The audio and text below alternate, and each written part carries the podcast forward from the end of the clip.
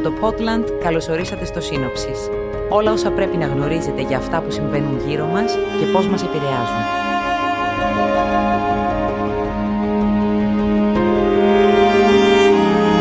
Σήμερα 5η 21 Οκτωβρίου θα μιλήσουμε για την Ανατολική Μεσόγειο, hot spot της κλιματικής αλλαγής.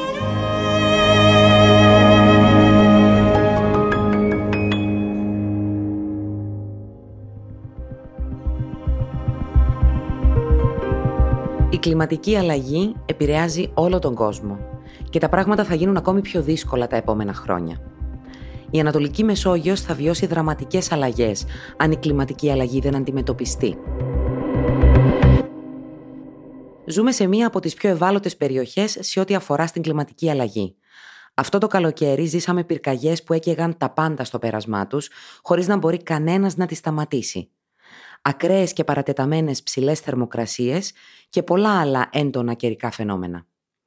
Τις επόμενες δεκαετίες, αν δεν αλλάξει κάτι δραματικά, αυτή θα είναι η καθημερινότητά μας, τονίζουν επιστήμονες ειδικοί για το κλίμα, υποστηρίζοντας πως η Ανατολική Μεσόγειος είναι σε μεγάλο κίνδυνο.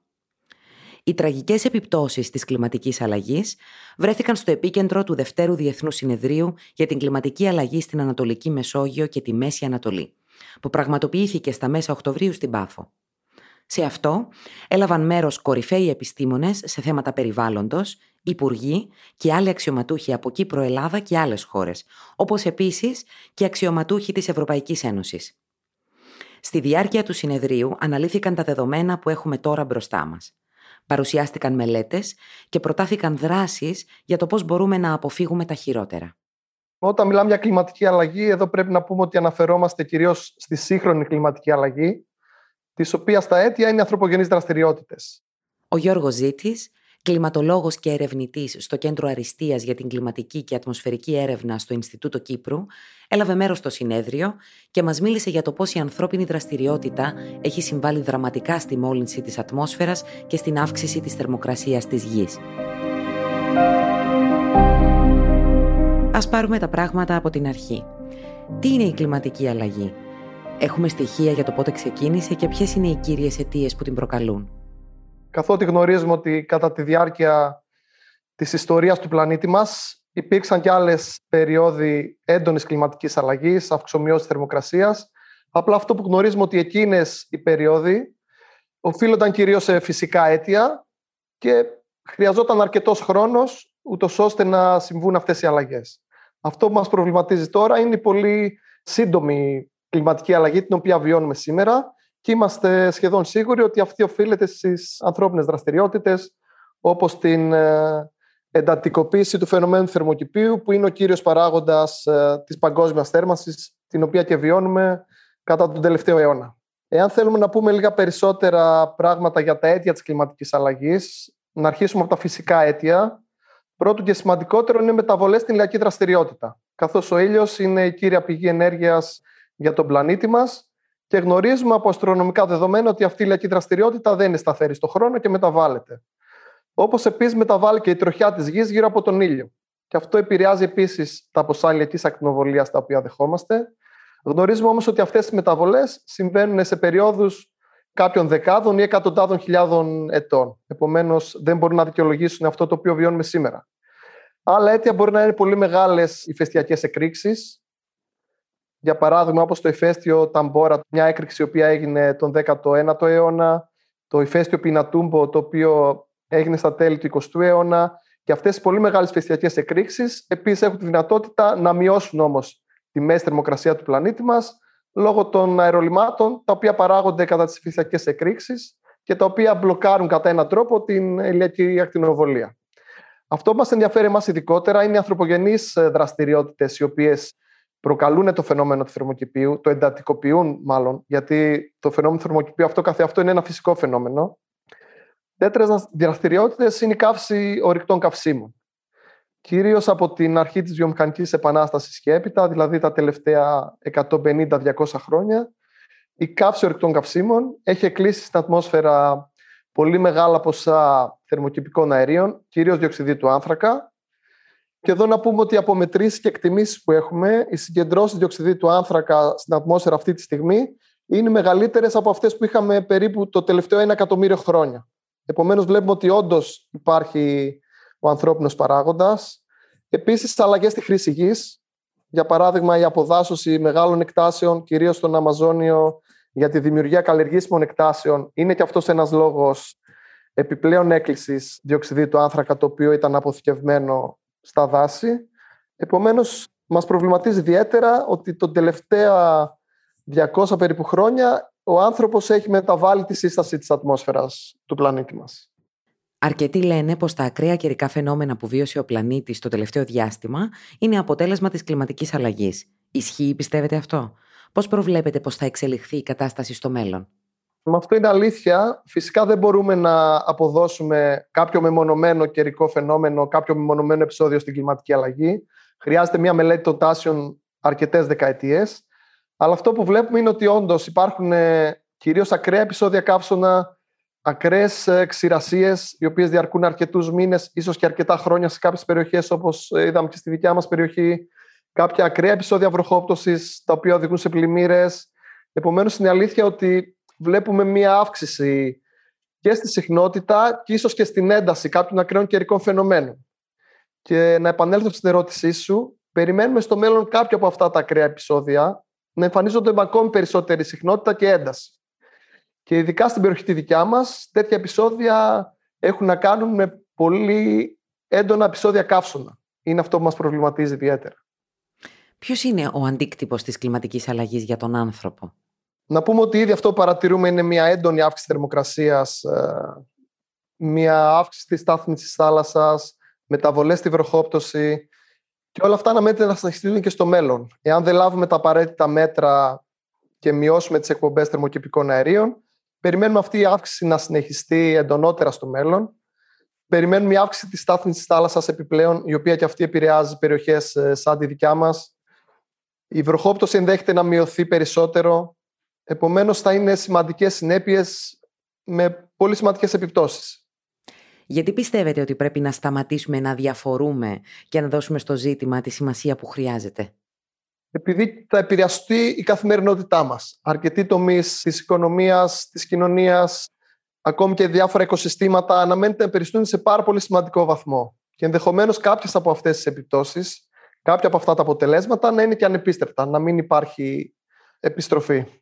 Ποιοι τομείς αναμένεται ότι θα επηρεαστούν περισσότερο, Υπάρχουν κάποιες ομάδες του πληθυσμού που κινδυνεύουν σε μεγαλύτερο βαθμό από άλλες; Πρώτο και καλύτερο να πούμε η ανθρώπινη υγεία. Μία έντονη αύξηση θερμοκρασίας, ειδικότερα την εποχή του καλοκαιριού και στην περιοχή τη δικιά μας, η οποία είναι ήδη αρκετά θερμή, ενδέχεται να επηρεάσει την ανθρώπινη υγεία. Ευάλωτες ομάδες όπως ηλικιωμένοι, ανθρώποι με χρόνια νοσήματα, οι οποίοι λαμβάνουν κάποια φαρμακευτική αγωγή, ενδεχομένως να επηρεαστούν ε, από την αύξηση θερμοκρασίας με διάφορες επιπλοκές οι οποίες οφείλονται στην αύξηση θερμοκρασίας.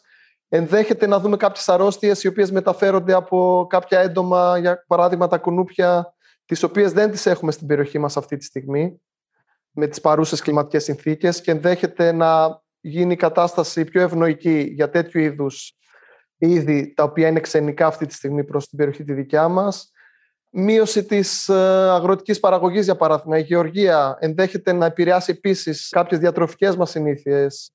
Επίσης, άλλοι τομείς οι οποίοι μας αφορούν ιδιαίτερα είναι ο τομέας της ενέργειας, ο τομέας ε, της διαχείρισης υδάτινων πόρων, ο τουρισμός, πάρα πολύ σημαντικός για την περιοχή τη δικιά μας και για την Κύπρο ιδιαίτερα. Επομένως, αναμένουμε διάφοροι τομείς της καθημερινής μας δραστηριότητας να επηρεαστούν σημαντικά.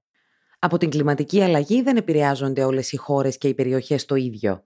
Ποια είναι τα hot spots στον κόσμο; Hot spots είναι κάποιες περιοχές ειδικού ενδιαφέροντος, οι οποίες βλέπουμε ότι ήδη από τους ιστορικούς χρόνους επηρεάζονται σε γρηγορότερους ρυθμούς από την κλιματική αλλαγή και την παγκόσμια θέρμανση. Να αναφέρω εδώ ένα παράδειγμα, η περιοχή της Αρκτικής. Λόγω κάποιων μεταβολών της κυκλοφορίας της ατμόσφαιρας αλλά και των ωκεανών, θερμαίνονται πολύ γρηγορότερα από τις υπόλοιπες περιοχές του πλανήτη μας.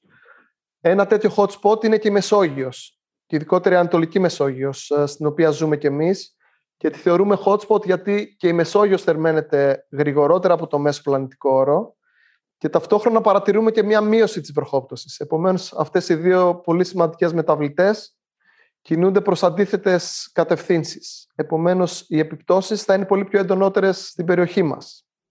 Μιλήστε μας λίγο περισσότερο για την Ανατολική Μεσόγειο, μιας και το θέμα μας αφορά άμεσα. Γιατί η περιοχή αυτή θεωρείται ένα παγκόσμιο hot spot; Ένας από τους λόγους είναι ότι αυτό παρατηρούμε από τα δεδομένα που έχουμε μέχρι τώρα και αυτό μας δείχνουν τα μοντέλα για το μέλλον είναι ότι θα δεχόμαστε λιγότερα καιρικά συστήματα τα οποία μπορεί να προκαλέσουν ευρωχοπτώσεις. Και αυτό θα εντείνει την ξηρασία στην περιοχή μας και αυτό έχει να κάνει με μεταβολές στην κυκλοφορία της ατμόσφαιρας. Επομένως, συστήματα τα οποία προκαλούν βροχοπτώσεις, καιρικά συστήματα τα οποία είτε δημιουργούνται μέσα στη Μεσόγειο, είτε έρχονται από τον Ατλαντικό ωκεανό, αυτά πλέον κινούνται προς βορειότερα γεωγραφικά πλάτη, προς περιοχές της νότιας ή κεντρικής Ευρώπης. Επομένως, αυτό θα εντείνει την ξηρασία και θα προκαλέσει μια επιπλέον αύξηση θερμοκρασίας στην περιοχή μας. Ήδη βιώνουμε πιο ζεστές χρονιές σε σχέση με το παρελθόν. Να αναμένουμε δηλαδή ακόμη μεγαλύτερη άνοδο της θερμοκρασίας; Ναι, αυτό είναι αλήθεια. Βλέπουμε ότι η περιοχή μας θερμαίνεται περίπου μια μισή φορά πιο γρήγορα από το μέσο πλανητικό όρο και πιο γρήγορα από άλλες κατοικημένες περιοχές του πλανήτη, όπως για παράδειγμα η Ευρώπη ή η Βόρειος Αμερική. Και αυτό πιστεύουμε ότι εν μέρει έχει να κάνει με αυτόν ακριβώς το συνδυασμό μείωσης της βροχόπτωσης και αύξησης της θερμοκρασίας, το οποίο εντείνει αυτή την αύξηση περαιτέρω. Θα θέλαμε να μας μιλήσετε για την έρευνά σας στο Κέντρο Αριστείας, για την κλιματική και ατμοσφαιρική έρευνα. Ναι, η έρευνα που γίνεται στο κέντρο το δικό μας, στο Ινστιτούτο Κύπρου, είναι πολυδιάστατη και αφορά ένα ευρύ φάσμα μελέτης και έρευνας τόσο του κλίματος, αλλά και της ατμόσφαιρας στην περιοχή μας γενικότερα, αλλά και στην Κύπρο. Και ξεκινάμε από το πολύ σημαντικό που έχει να κάνει με μετρήσεις, είτε παραμέτρου που έχουν να κάνουν με θερμοκρασία και τη βροχόπτωση, αλλά και μετρήσεις που έχουν να κάνουν με την ποιότητα του αέρα, της σύστασης της ατμόσφαιρας, η οποία όπως γνωρίζουμε είναι το, αίτιο, το κυρίως αίτιο της κλιματικής αλλαγής. Επιπλέον αυτό που κάνουμε ειδικότερα στην ομάδα την ε, δικιά μου είναι να προσπαθούμε να δημιουργήσουμε και να αναπτύξουμε προβλέψεις για το μέλλον. Εκτιμήσεις δηλαδή για το πώς θα αλλάξει το κλίμα στην ευρύτερη περιοχή αλλά και στην Κύπρο. Να το πω λίγο απλοϊκά, τρέχουμε κάποια μοντέλα πολύ παρόμοια με αυτά τα οποία τρέχει η Μετεωρολογική Υπηρεσία για την καθημερινή πρόγνωση του καιρού. Απλά εμείς τα τρέχουμε σε πολύ πιο μεγάλες χρονικές κλίμακες. Δηλαδή έχουμε τη δυνατότητα και με τη χρήση υπερυπολογιστών που έχουμε στο Ινστιτούτο Κύπρου να δούμε το πώς θα μεταβληθεί το κλίμα στην περιοχή μας για τον επόμενο αιώνα. Και σε πολύ υψηλή χωρική ανάλυση, την οποία και χρειαζόμαστε για να δώσουμε δεδομένα τα οποία θα είναι και αξιόπιστα. Τι λένε λοιπόν τα δεδομένα και οι εκτιμήσεις σας για την Ανατολική Μεσόγειο; Πώς θα αλλάξει το κλίμα τα επόμενα χρόνια; Όταν μιλάμε για το μέλλον, πάντα μιλάμε με διάφορα σενάρια, επειδή δεν μπορούμε να γνωρίζουμε ακρίβεια ποιες θα είναι, για παράδειγμα, πώς θα μεταβληθεί ο πληθυσμός του πλανήτη, ποιες θα είναι οι κοινωνικοπολιτικές συνθήκες. Επομένως, αν λάβουμε υπόψη ένα σενάριο σύμφωνα με το σημερινό, με το πώς εκπέμπουμε θερμοκηπικά αέρια σήμερα, για την Κύπρο περιμένουμε μια περαιτέρω αύξηση θερμοκρασίας γύρω στους 4,5 με 5 βαθμούς Κελσίου, κατά μέσο όρο. Αυτή η αύξηση θα είναι αρκετά εντονότερη κατά τη θερινή περίοδο, δηλαδή κατά τα καλοκαίρια. Και επίσης, σύμφωνα με τα μοντέλα τα δικά μας, περιμένουν και μια περαιτέρω μείωση της δοχόπτωση γύρω στο 15 με 20% αυτού που αντιλαμβανόμαστε σήμερα. Επομένως, δεν είναι και τόσο αισιόδοξα αυτά τα σενάρια. Mm. Πού στοχεύει η έρευνά σας και πώς θεωρείτε ότι μπορεί να βοηθήσει τις προσπάθειες για να αντιμετωπιστεί η κλιματική αλλαγή; Στόχος της έρευνά μας είναι να προετοιμάσουμε τα κράτη και τον κόσμο γενικότερα, ώστε να είναι προετοιμασμένος και να προσαρμοστεί ευκολότερα και με το λιγότερο δυνατό κόστος στις μεταβολές τις οποίες ενδέχεται να παρατηρηθούν στο μέλλον και τις οποίες βιώνουμε ήδη και σήμερα. Και απευθυνόμαστε όχι μόνο στην Κυπριακή κυβέρνηση αλλά και σε υπόλοιπα κράτη της περιοχής. Λαμβάνουν υπόψη και αυτό που θέλουμε να τους δώσουμε το μήνυμα είναι ότι εάν δεν ληφθούν έγκαιρα μέτρα το κόστος το οποίο θα χρειαστεί να καταβάλουν τις επόμενες δεκαετίες για την προσαρμογή στην κλιματική αλλαγή θα είναι πολύ μεγαλύτερο από ότι αν λάβουν έγκαιρα μέτρα μείωσης των ε, θερμοκηπικών αερίων και τις αντίστοιχες πολιτικές προς μια πιο αηφόρο ανάπτυξη στην περιοχή μας. Επομένως, ο ρόλος μας είναι συμβουλευτικός προς τις διάφορες κρατικές υπηρεσίες, τα διάφορα τμήματα, για παράδειγμα το τμήμα περιβάλλοντος, το τμήμα ανάπτυξης υδάτων, το τμήμα μετεωρολογία μας συμβουλεύεται όσον αφορά τις μελλοντικές κλιματικές προβλέψεις. Επίσης, πολύ σημαντικό είναι να ενημερώσουμε και τον κόσμο, να ενημερώσουμε τους μαθητές μας, τις νεότερες γενιές, ούτως ώστε να αναπτύξουμε μια πιο περιβαλλοντική κουλτούρα στην περιοχή μας και στην Κύπρο, η οποία πιστεύω έχουμε αρκετή δουλειά να κάνουμε προς αυτή την κατεύθυνση. Πριν λίγους μήνες, η Ευρωπαϊκή Ένωση είχε βάλει ως στόχο, σύμφωνα με την Πράσινη Συμφωνία, τη μείωση εκπομπών διοξιδίου του άνθρακα κατά 55% μέχρι το 2030 και μηδενικούς ρήπους μέχρι το 2050.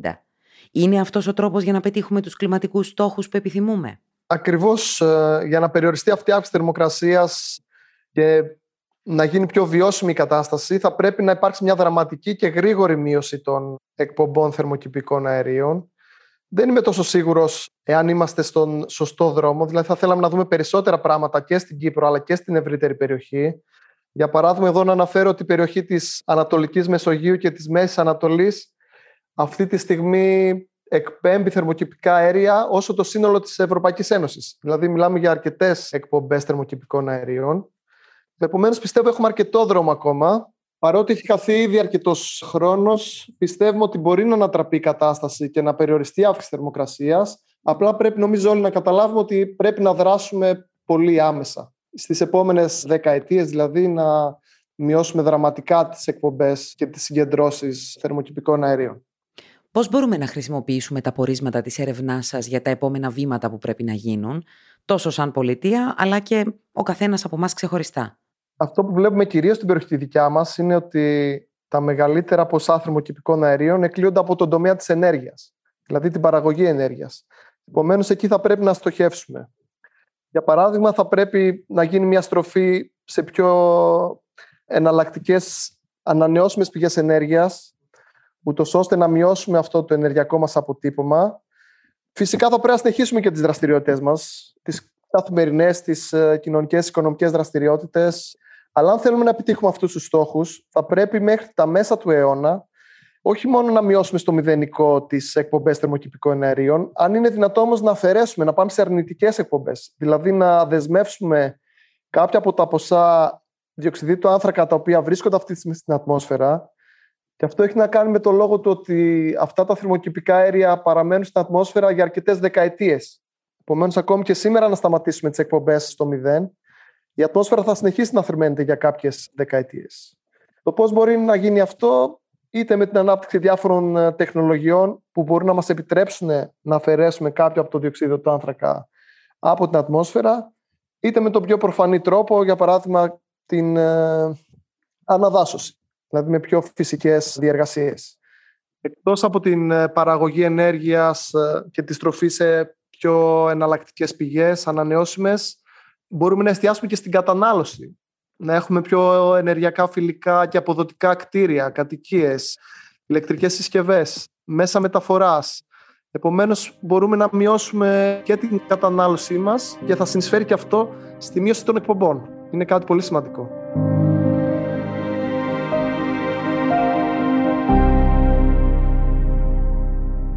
Οι προγνώσεις είναι πραγματικά εφιαλτικές.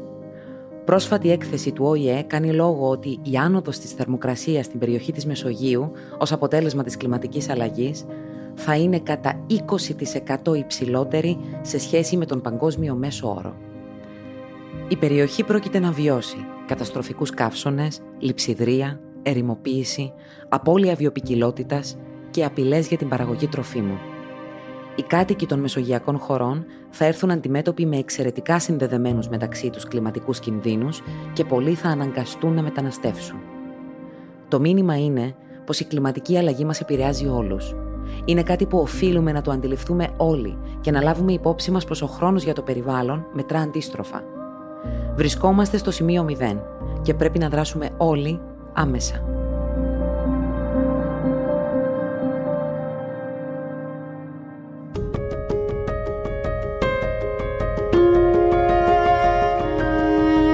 Ευχαριστούμε που ακούσατε το σύνοψης. Θερμές ευχαριστίες στον κύριο Γιώργο Ζήτη. Στην παραγωγή ο Στυλιανός, η Ξένια και η Πέννη. Κάντε subscribe στα Apple Podcast, Spotify, Google Podcasts ή σε όποια άλλη πλατφόρμα. Επισκεφτείτε τη σελίδα μας thepodland.com, Facebook και Instagram. Μέχρι την επόμενη μας συνάντηση να είστε όλοι καλά.